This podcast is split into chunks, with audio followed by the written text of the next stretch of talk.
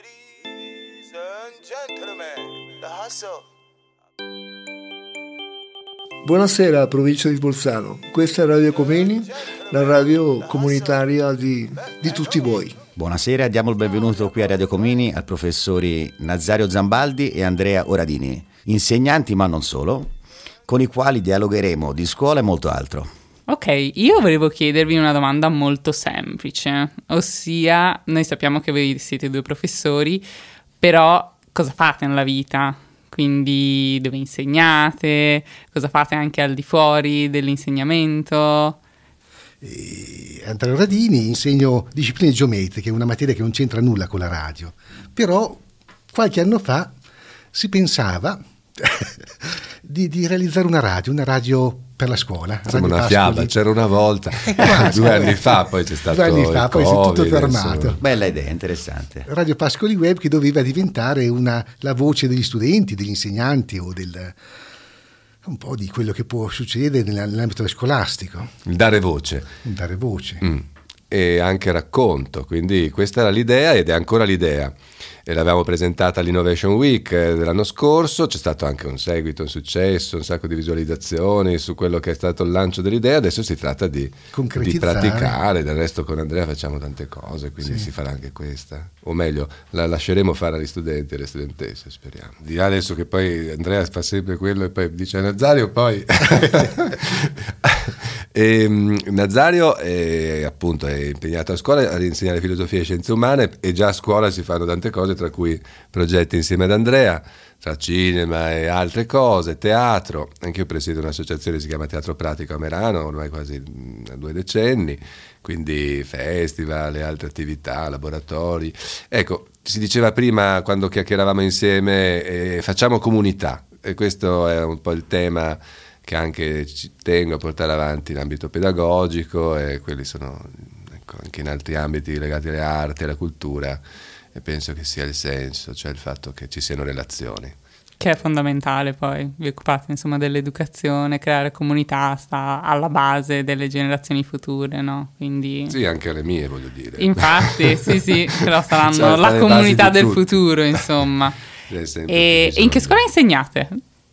Insegniamo al Pascoli, al liceo Giovanni Pascoli, che è un liceo che comprende vari indirizzi, dal musicale al pedagogico, all'artistico, alle scienze umane. Economico-sociale, poi c'è l'internazionale, nasceva come umane, scuole pedagogiche. magistrali Mhm. e nel frattempo, nell'arco degli anni, ha, eh, ad aggiunto tutta una serie di altri indirizzi.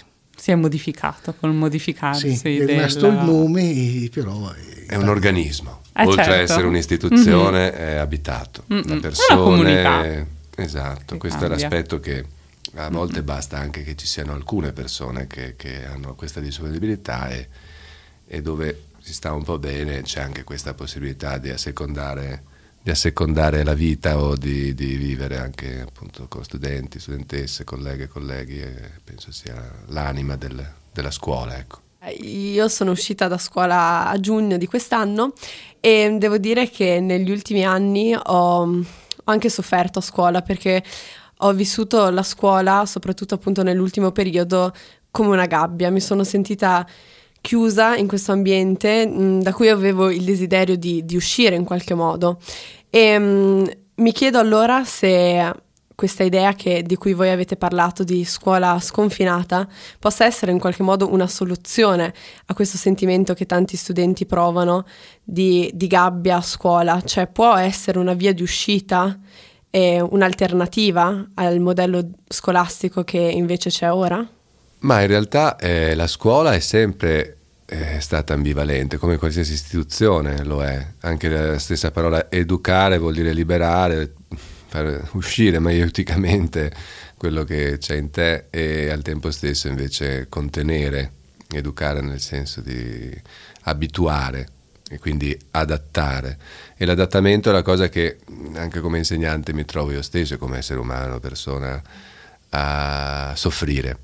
E quindi l'insegnante inteso come un tecnico dell'apprendimento oppure eh, almeno la declinazione che do io in parte nella sua parte anche penso Andrea, è eh, assecondare la crescita, il fatto di provare a, a liberarsi, come dice, dicevamo prima, il decondizionamento, che vuol dire responsabilità. La fuga dalla libertà di Fromm, che è uno degli autori che da ragazzino leggevo e che adesso insegno, tra virgolette, è appunto la responsabilità connessa a questa paura che si ha di essere liberi.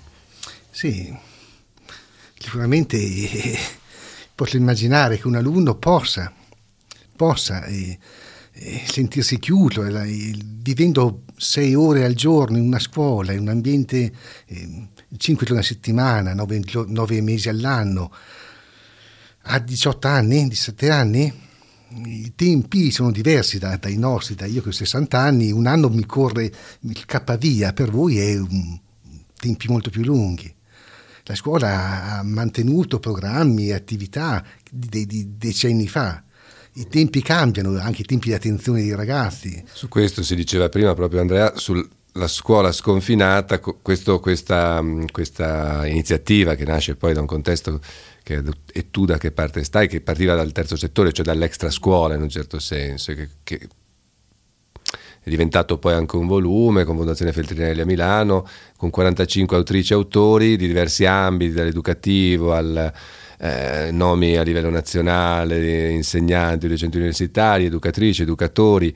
E, ehm, ecco, questa scuola sconfinata che si può anche trovare online, il PDF scaricabile, open source, è appunto eh, su Feltrinelli sulla pagina è un tentativo di sconfinare e di, di, di rimettere al centro eh, l'educazione nel senso che si diceva prima, cioè la possibilità di vivere occasioni di, di emancipazione, e, e, la scuola come possibilità, come strumenti di libertà appunto. Sono Michele, il metodo di insegnamento nelle scuole non è vecchio o perlomeno non è passo con i tempi, nel senso che eh, il prof è sempre davanti alla lavagna a spiegare davanti agli alunni, sempre seduti nel banco, sempre così.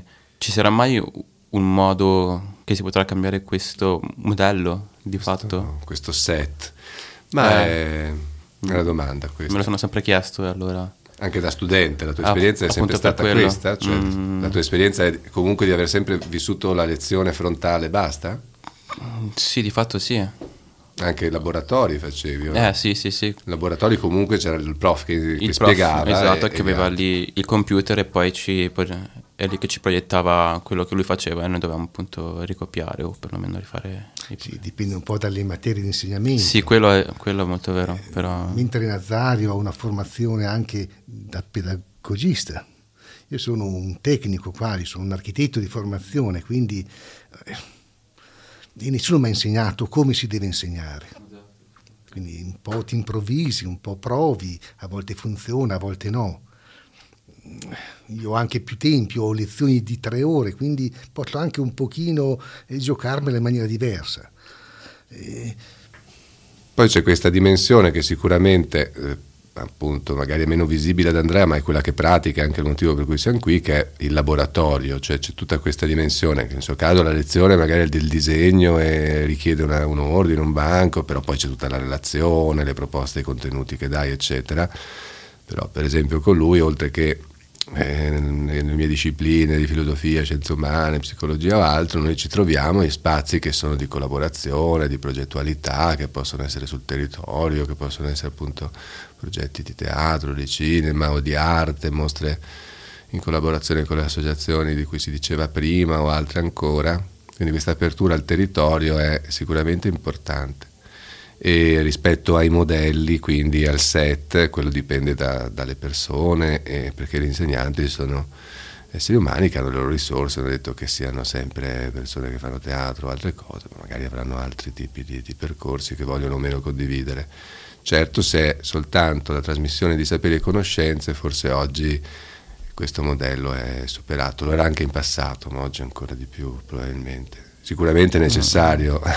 apprendere i contenuti, soprattutto in alcune discipline, ma probabilmente è soprattutto importante eh, imparare ad apprendere, cioè avere degli strumenti e delle competenze per riuscire a costruire dei percorsi che non possono ridursi a quello che insegnano o impari a scuola. Ecco. Uh-huh. Cioè anche il fatto di progettare, di realizzare alcune cose, progettare, proietto, gettare in avanti, un continuare passo dopo passo, l'attività del laboratorio è anche quello. C'è una certa libertà da parte dell'insegnante e dell'insegnamento, quindi hai una libertà di poter fare. C'è un programma che devi rispettare, però poi, sicuro, sì, sì. poi, te la puoi gestire come vuoi, la, scuola, la classe. E poi dipende anche dalla classe, dagli alunni. A volte rispondono, a volte no. A volte può essere un, un ambiente positivo, a volte una, un ambiente anche un po' ostico. Allora, la prima domanda era per Nazario, si parlava di trasgressività e trasgressione. La mia domanda era eh, in, in, che modo e in quale limite si può davvero essere trasgressivi all'interno della scuola? Ma prima parlavamo di questo invito che avevo rivolto a um, Meltemi, in realtà Culture Radicali, è una collana curata dal gruppo Ippolita ed era stato a scuola eh, Marco Liberatore a presentare questo libro con eh, Rachela Sereche che aveva curato l'introduzione eh, di Belux, Insegnare a trasgredire. Questo appunto è accaduto a scuola e si è parlato di desiderio, eh, eros a scuola. E questo, cla- questo è accaduto in una classe di ragazze, l'anno scorso era una terza eh, abbiamo un'idea di trasgressione, trasgressività, se vogliamo usare questo termine, come qualcosa che ha a che fare con il ribellarsi a dei canoni che forse sono altre modalità, anche se conformiste spesso. Quindi trasgredire è, è appassionarsi, è essere presenti, è, è, vivere il piacere. Questo è, è trasgressivo oggi in cui tutto viene consumato e è trovare quello che a scuola avrebbe senso che ci fosse, cioè se stessi, gli altri, abitarla. Questo è trasgressivo, è essere presenti. Infatti a scuola si insegnano gli assenti anziché i presenti e questo dovrebbe essere un esercizio di presenza. La seconda domanda invece per Andrea, ehm, pensiero tuo, chi ha più responsabilità nell'educazione dell'utente finale, quindi eh, i ragazzi, se la scuola oppure la famiglia? Eh, domanda un po' difficile. La scuola può fare quello che può, bisogna stare anche un po' attenti sugli argomenti, su cosa trattare, quindi eh, non è facile. Vedo io nel mio, nella mia materia che posso in qualche maniera affrontare determinati problemi, problematiche, però bisogna stare attenti. Bisogna stare attenti a, alle parole che si dicono, a, agli atteggiamenti, a certe cose. Non è facile. La, la, famiglia demanda a noi e noi eh, ributtiamo la palla verso la famiglia. Eh, si vorrebbe farlo, o si cerca di farlo, o anche involontariamente sì, si affrontano problemi, tematiche, con certa discrezione a volte. Forse faccio un, una seconda domanda, o meglio una terza domanda, e la faccio più personale. Si sente più responsabile lei dell'educazione dei suoi alunni oppure lascia più responsabilità ai genitori degli alunni? Non saprei proprio. Tu Nazario cosa Ma se, se, chiami l'aiuto da, da, dal fianco sinistro, eh. io posso dire che i ruoli sono, sono, sicuramente quelli che vanno rinforzati oggi e anche distinti. Cioè eh, l'insegnante è un insegnante, va anche drammatizzata come cosa, perché a volte ci si rigidisce in ruoli proprio perché si è deboli in quel ruolo. Invece la cosa che gli studenti, ma chiunque riconosce come un valore è che la difficoltà è possibilità di essere più, più dialogici, mettere in discussione, mettersi in discussione non vuol dire indebolirsi, vuol dire condividere la difficoltà e poi assumersi la responsabilità di essere l'insegnante e quindi di giocarsi la sua partita e al tempo stesso eventualmente ridefinire, visto che nel mio caso sono anche materie di studio, la pedagogia, le scienze umane, sociologia, e eh, rimandare anche ai genitori fare i genitori, agli studenti fare gli studenti. E questo poi sicuramente è quello che ci libera anche da tutta una serie di carichi di confusione, sovrapposizioni e di, di, di ansie varie che sono sempre più evidenti proprio perché la complicazione e la complessità spesso diventano confusione e questo è il gioco un po' di tutto il nostro sistema contemporaneo, la comunicazione. Ecco.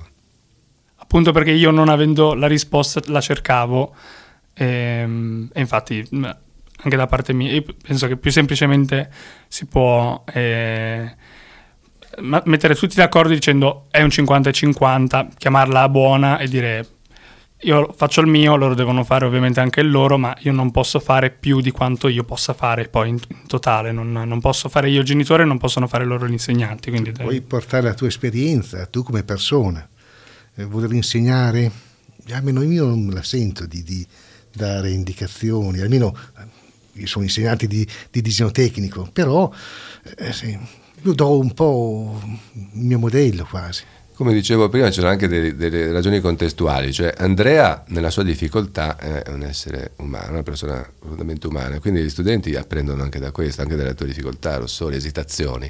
E magari a scuola Andrea c'è mentre a casa il genitore in questa fase storica c'è meno, quindi anche quello, o c'è con un affaticamento diverso. Allora adesso sempre per essere un po' leggermente anche retorici, però è, è, vero, eh, è proprio una cosa che osservavo prima, cioè il fatto che noi ci siamo in quell'ora lì, siamo pagati, come dico agli studenti, siamo pagato poco, quindi voglio bene poco, però no, vabbè, è una battuta.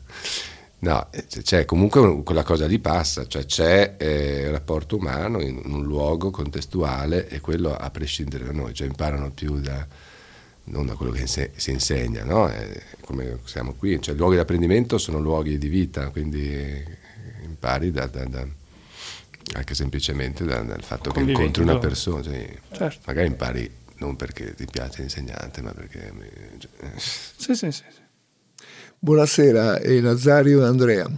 La mia domanda è semplice, esiste ancora il bullismo, il bullying nelle scuole? E come, come, fate voi per combattere il, il bullismo, il bullying? Che, che, anni fa era una tragedia, non lo so adesso. Com'è. Buonasera Aldo. Eh, questa domanda è interessante e ti rispondo un po' in modo didattico. Qualche tempo fa una collega ha fatto um, con, con, un esperto un film, un filmato, ha avuto anche un riconoscimento proprio che tematizzava questo. I ragazzi e le ragazze hanno avuto l'occasione di, di tematizzarlo e di agirlo. Quindi drammatizzandolo e drammatizzando questi ruoli che, che, si, che si, vivono mh, hm, come momenti di esclusione, di violenza, eccetera, sono diventati sia un modo loro per liberarsene e anche facendo un prodotto che può essere di comunicazione per le altre e per gli altri. E l'anno scorso avevamo eh, tematizzato in un percorso eh, all'inizio con Marianella Sclavi e poi con Mamadou Dioum, che è un attore teatrale, eh, con Sabina Langer, eccetera, avevamo fatto un percorso sulla gestione creativa del conflitto, eh, che anche tematizzava delle modalità relazionali di comunicazione violente o invece i conflitti come possibilità eh, di, di, crescita. Mm? Ecco, questo è un po' il, il livello alto che, che cerchiamo di avere. Poi, come dicevo prima, forse rispetto ad altre epoche, ragazze e ragazzi oggi, almeno nella nostra esperienza di scuola, forse anche eh, grazie ad anni di, di, lavoro, ma anche semplicemente per, per um, delle condizioni sociali, essendo pur di varie eh, eh, differenti provenienze, storie, devo dire che vivono mediamente una, un'amicalità e una, una, una dimensione di, di, di di base, di, di rispetto. Andrea, che dici? Sì, noi insegniamo al liceo Pascoli, quindi è un liceo, quindi alunni che eh, hanno già 13, 14 anni, da 14 a 18 19 anni, ed è una scuola principalmente femminile, forse un percentuale molto maggiore la componente femminile, e già quello è, il bullismo è meno radicato nel, nella, nella scuola femminile, credo mi sembra.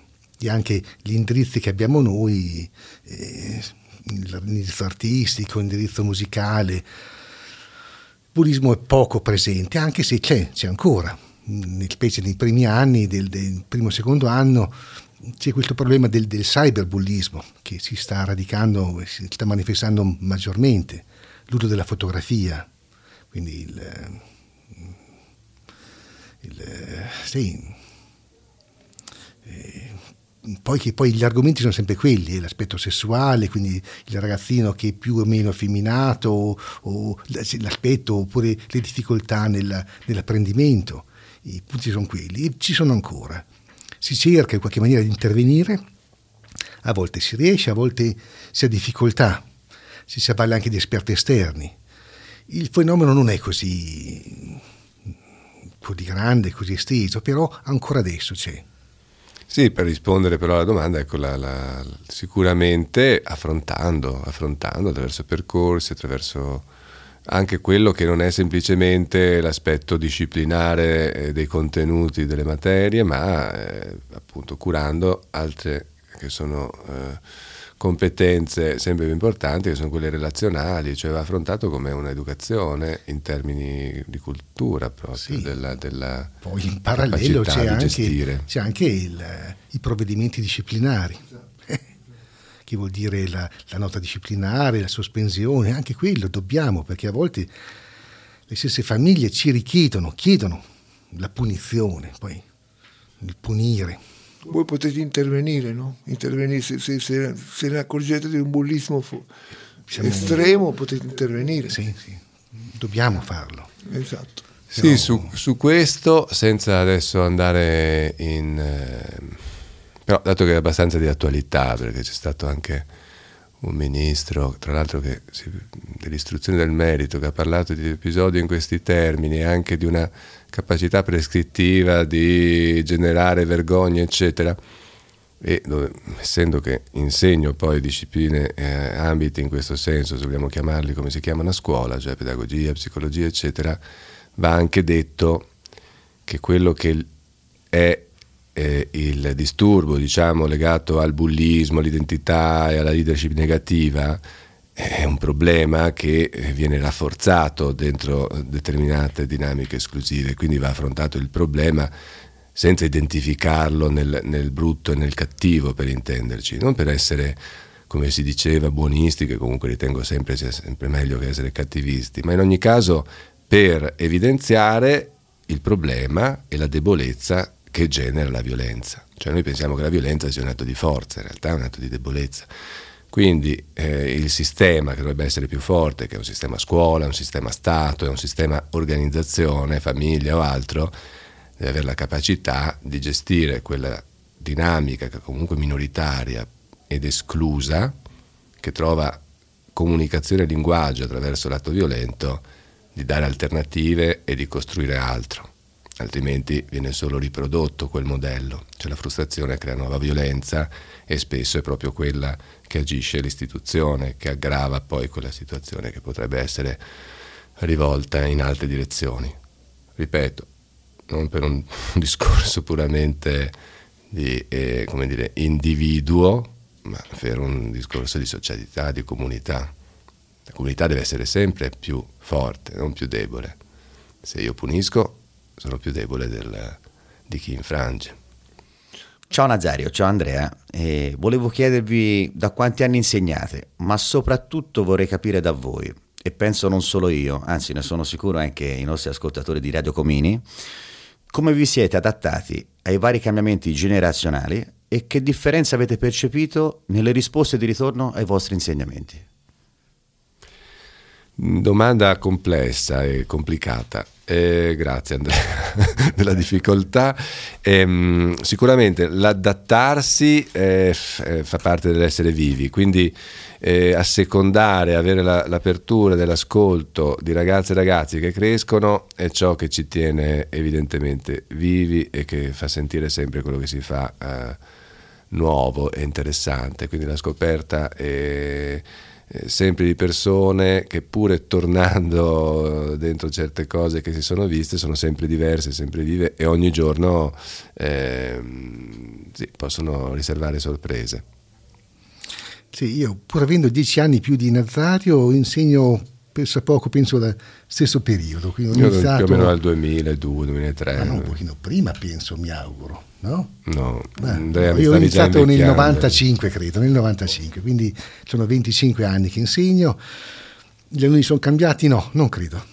Non credo, sono rimasti gli stessi, sono dei tredicenni, quattordicenni con i loro problemi. È cambiata un po' l'utenza, Se i primi anni avevamo i primi alunni che provenivano dall'Albania, quindi questi ragazzine eh, straniere.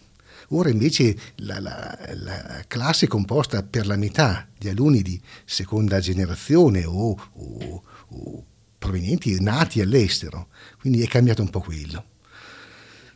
Però alla fine un ragazzino di 13 anni rimane quello che è. Eh, forse con meno attenzione, forse con più difficoltà nel... Eh, non lo so. Nell'affrontare la vita, ecco. sì. è cambiato qualcosa, dico, nelle ultime quattro generazioni, tre. In te, Andrea? Ah, in me non lo so, non credo proprio. ah, vedo ancora eh, negli alunni che ho, questa, che ho, in questi anni i miei compagni di classe. Eh, io ho fatto le scuole, il liceo scientifico quando era nel 73, credo, mi ero iscritto, quindi però stesse problematiche, stesse cose, alcune cose un po' differenti, però stesse trasgressività. Nel 73 ti sei iscritto? Boh, credo di sì. No, quando? Io sono nato nel 72. Io sono nel, nel 62, quindi... Frecciatina. Eh, sì. No, sono dieci sempre, anni, dieci sono, anni eri alle medie, dai. Ah, beh, alle medie. Comunque sono sempre arrivato in ritardo io. Io sono del 62.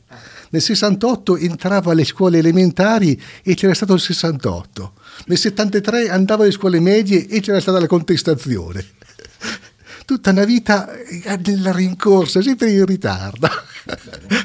Comunque siamo qui. Buongiorno, mi chiamo Manuel ehm, e ho una domanda. È importante insegnare filosofia nella scuola di musica e viceversa insegnare musica nei licei? Ma eh, la filosofia ha questa cosa che è una disciplina che si richiama al pensiero, al pensare le cose, al senso e, e sicuramente è importante come per qualsiasi attività sapere perché lo si fa. E, e ha a che fare sicuramente col pensiero, ma anche con i desideri, con i sogni e capire cosa sono queste cose, o chiederselo almeno più che capirlo, quindi capirlo meglio. Più ce lo si chiede, più queste domande diventano importanti e, e diventano anche le basi per creare qualcosa di nuovo. Ok, grazie. Io faccio anche delle canzoni e sono compa- compositore Secondo voi quale canzone sarebbe bene con la puntata di oggi? Andrea, quale potresti... Eh, ci pensavo appunto, eh, parlando di scuola, eh, pensavo a quale canzone ascoltavo quando ero in quarta, quinta superiore. E allora era, mi sembra che era uscito un disco di, di Venditti, Bomba o non bomba. Era quello? Arriveremo a Roma? Sì, quello lì, com'era il eh, titolo? Diciamo che è una metafora. Bomba, Ed era un ricordo bomba, appunto di quel, di quel, periodo, di quel, dei miei compagni di classe. Io associerei quello, non, non, ha un legame con l'insegnamento, però è un ricordo che io ho. E a me veniva così la canzone di Nina Simone, eh, Don't Let Me Be Misunderstood. Baby, you understand me now. If sometimes you see that I'm mad, don't you know no one alive can always be an angel? When everything goes wrong, you see some bad. But I'm just a soul whose intentions are good.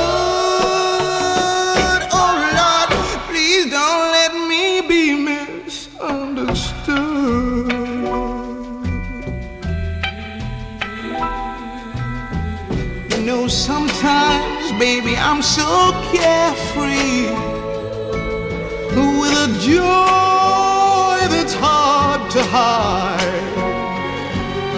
And then sometimes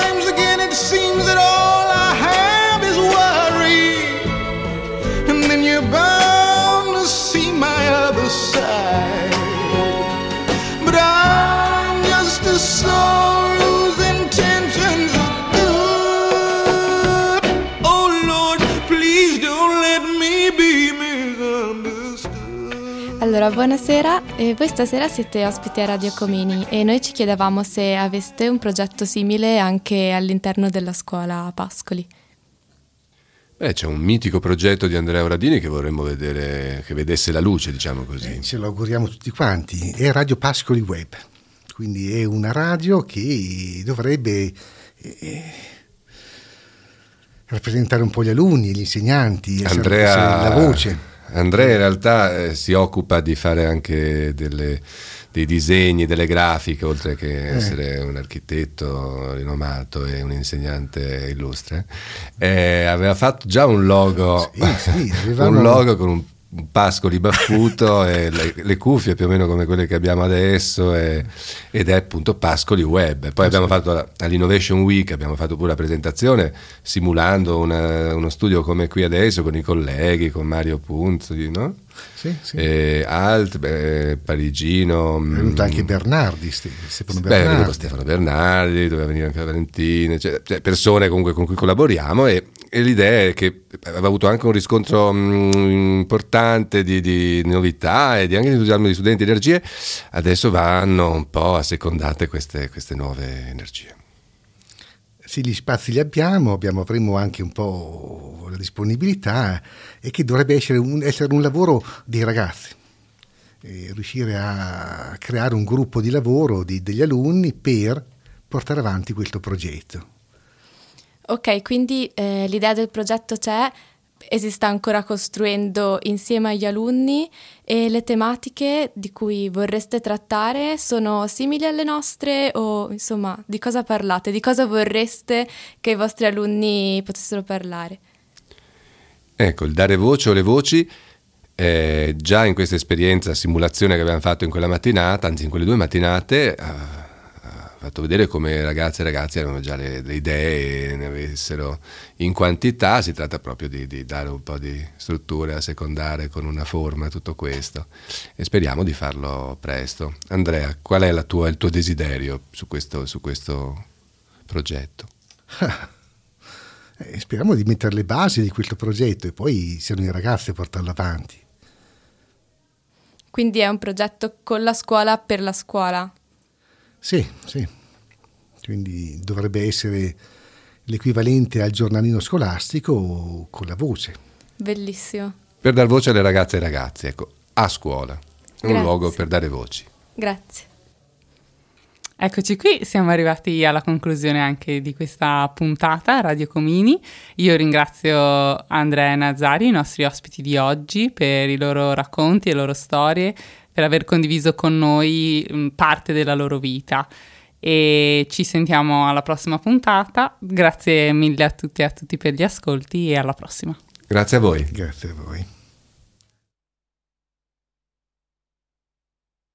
Grazie per aver ascoltato un'altra puntata di Radio Comini. Oggi le voci che avete sentito sono quelle di Aldo Carlo, Andrea, Abdessamat, Lucia, Michael, Dylan, Anna, Silvia. Ringraziamo particolarmente gli ospiti di questa puntata, Nazario Zambaldi e Andrea Oradini e un grazie anche al team che ha lavorato dietro le quinte, quindi Maria Elena, Diego, Greta, Asia e Andrea.